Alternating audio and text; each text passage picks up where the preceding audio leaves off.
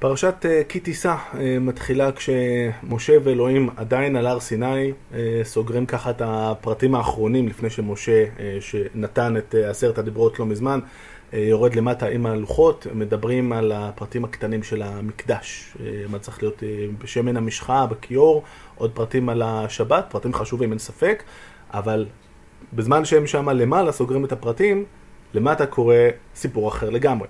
למטה הכיתה מחכה. היה את הצלצול. המורה לא מגיע. עוברת דקה, עוברת שתיים, יש את האי נחת בקרב התלמידים, ואז אה, מישהו שולף את ה... כן, כתוב בחוזר מנכ"ל משרד החינוך, שבע דקות, זה הזמן שצריך לחכות, ואחרי זה אפשר לעשות בלאגן. עוברות שבע דקות, ויש בלאגן אטומי במחנה. אהרון מנסה אולי קצת אה, להרוויח זמן, זה לפחות מה שנראה, אבל הוא לא מכיר את אה, עוצמת אה, רוח היזמות של עמנו, ה start-up nation, שהרגע יוצא לפרויקט הגדול הראשון שלו, שלמרבה הצער הוא להקים עגל, לבנות עגל זהב. כולם תורמים מכל הבא ליד, העם שלנו באמת חזק בעניינים האלה, אין מה להגיד. יש חגיגה, יש משתה, אלה אלוהיך ישראל, אנחנו מכירים, ו... ויקומו לצחק. זאת אומרת, יש שם הילולה. אה, נושאת אה, אופי מיני, אה, אם להגיד את הדברים בצורה רגועה. ואנחנו קודם כל תופסים את הראש ואומרים, חבר'ה, הרגע הייתם עדים למופע הכי גדול של המונותאיזם מאז ומעולם, מופע פומבי, מופע אורקולי. עננים, ברקים, אש, עשן, הר מכוסה, אלוהים מדבר, יותר מזה, אין מה לקוות, והנה זה מה שקורה אחרי שבע דקות. אמ, והסתירה הזאת בין המעמד הגבוה שהם היו בו הרגע לבין התגובה שלהם שהיא כאילו לא מה שאולי היינו מצפים אה, גורמת לי, זאת אומרת זה, זה מתח שמעניין אותי ואני נזכר שזה לא הפעם הראשונה שהדבר הזה קורה. אדם הראשון, אין יותר מוקדם מזה.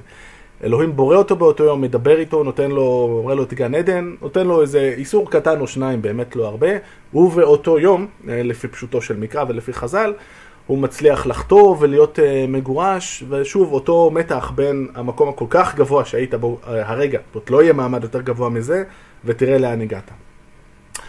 ויש כאן איזשהו, זאת אומרת, המקרא מבטא, אני חושב, או... זאת אומרת, יש, יש שתי דרכים uh, לחנך כשאנחנו רוצים לתת למישהו מודל להסתכל עליו.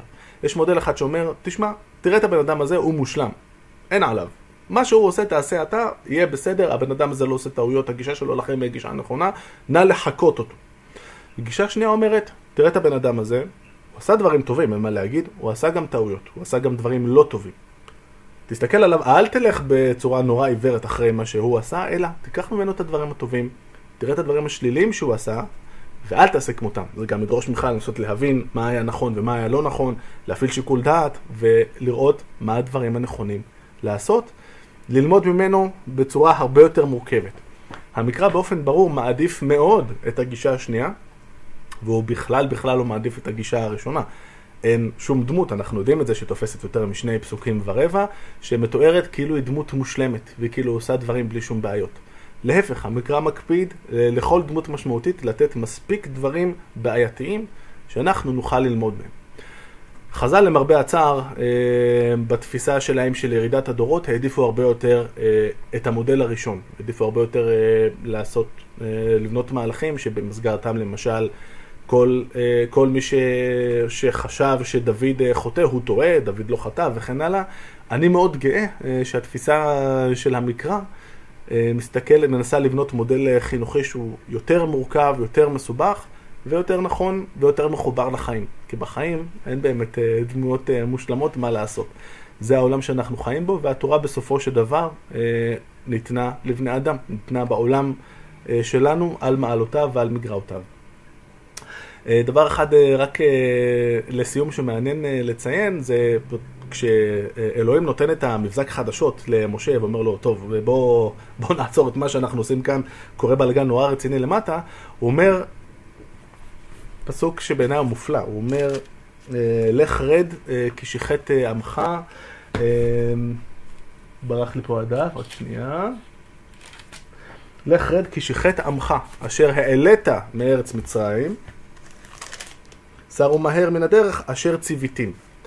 זאת אומרת, אה, מי שאחראי פה, קודם כל זה לא אני, זה אתה. אתה העלית את מארץ מצרים, אני לא, לא הייתי פה כל כך אה, מעורב, בסדר, זה אתה, אבל אה, כשהוא נזכר במי נתן להם את המצוות, זה חוזר להיות הוא.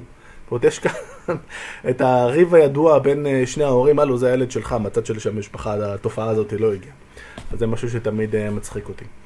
עד כאן, שבת שלום, ותודה לבן דודי היקר אייל, שהעלה על דעתו שנעשה דברים כאלה שהם קצת יותר קצרים מדי פעם. תודה רבה, שבת שלום.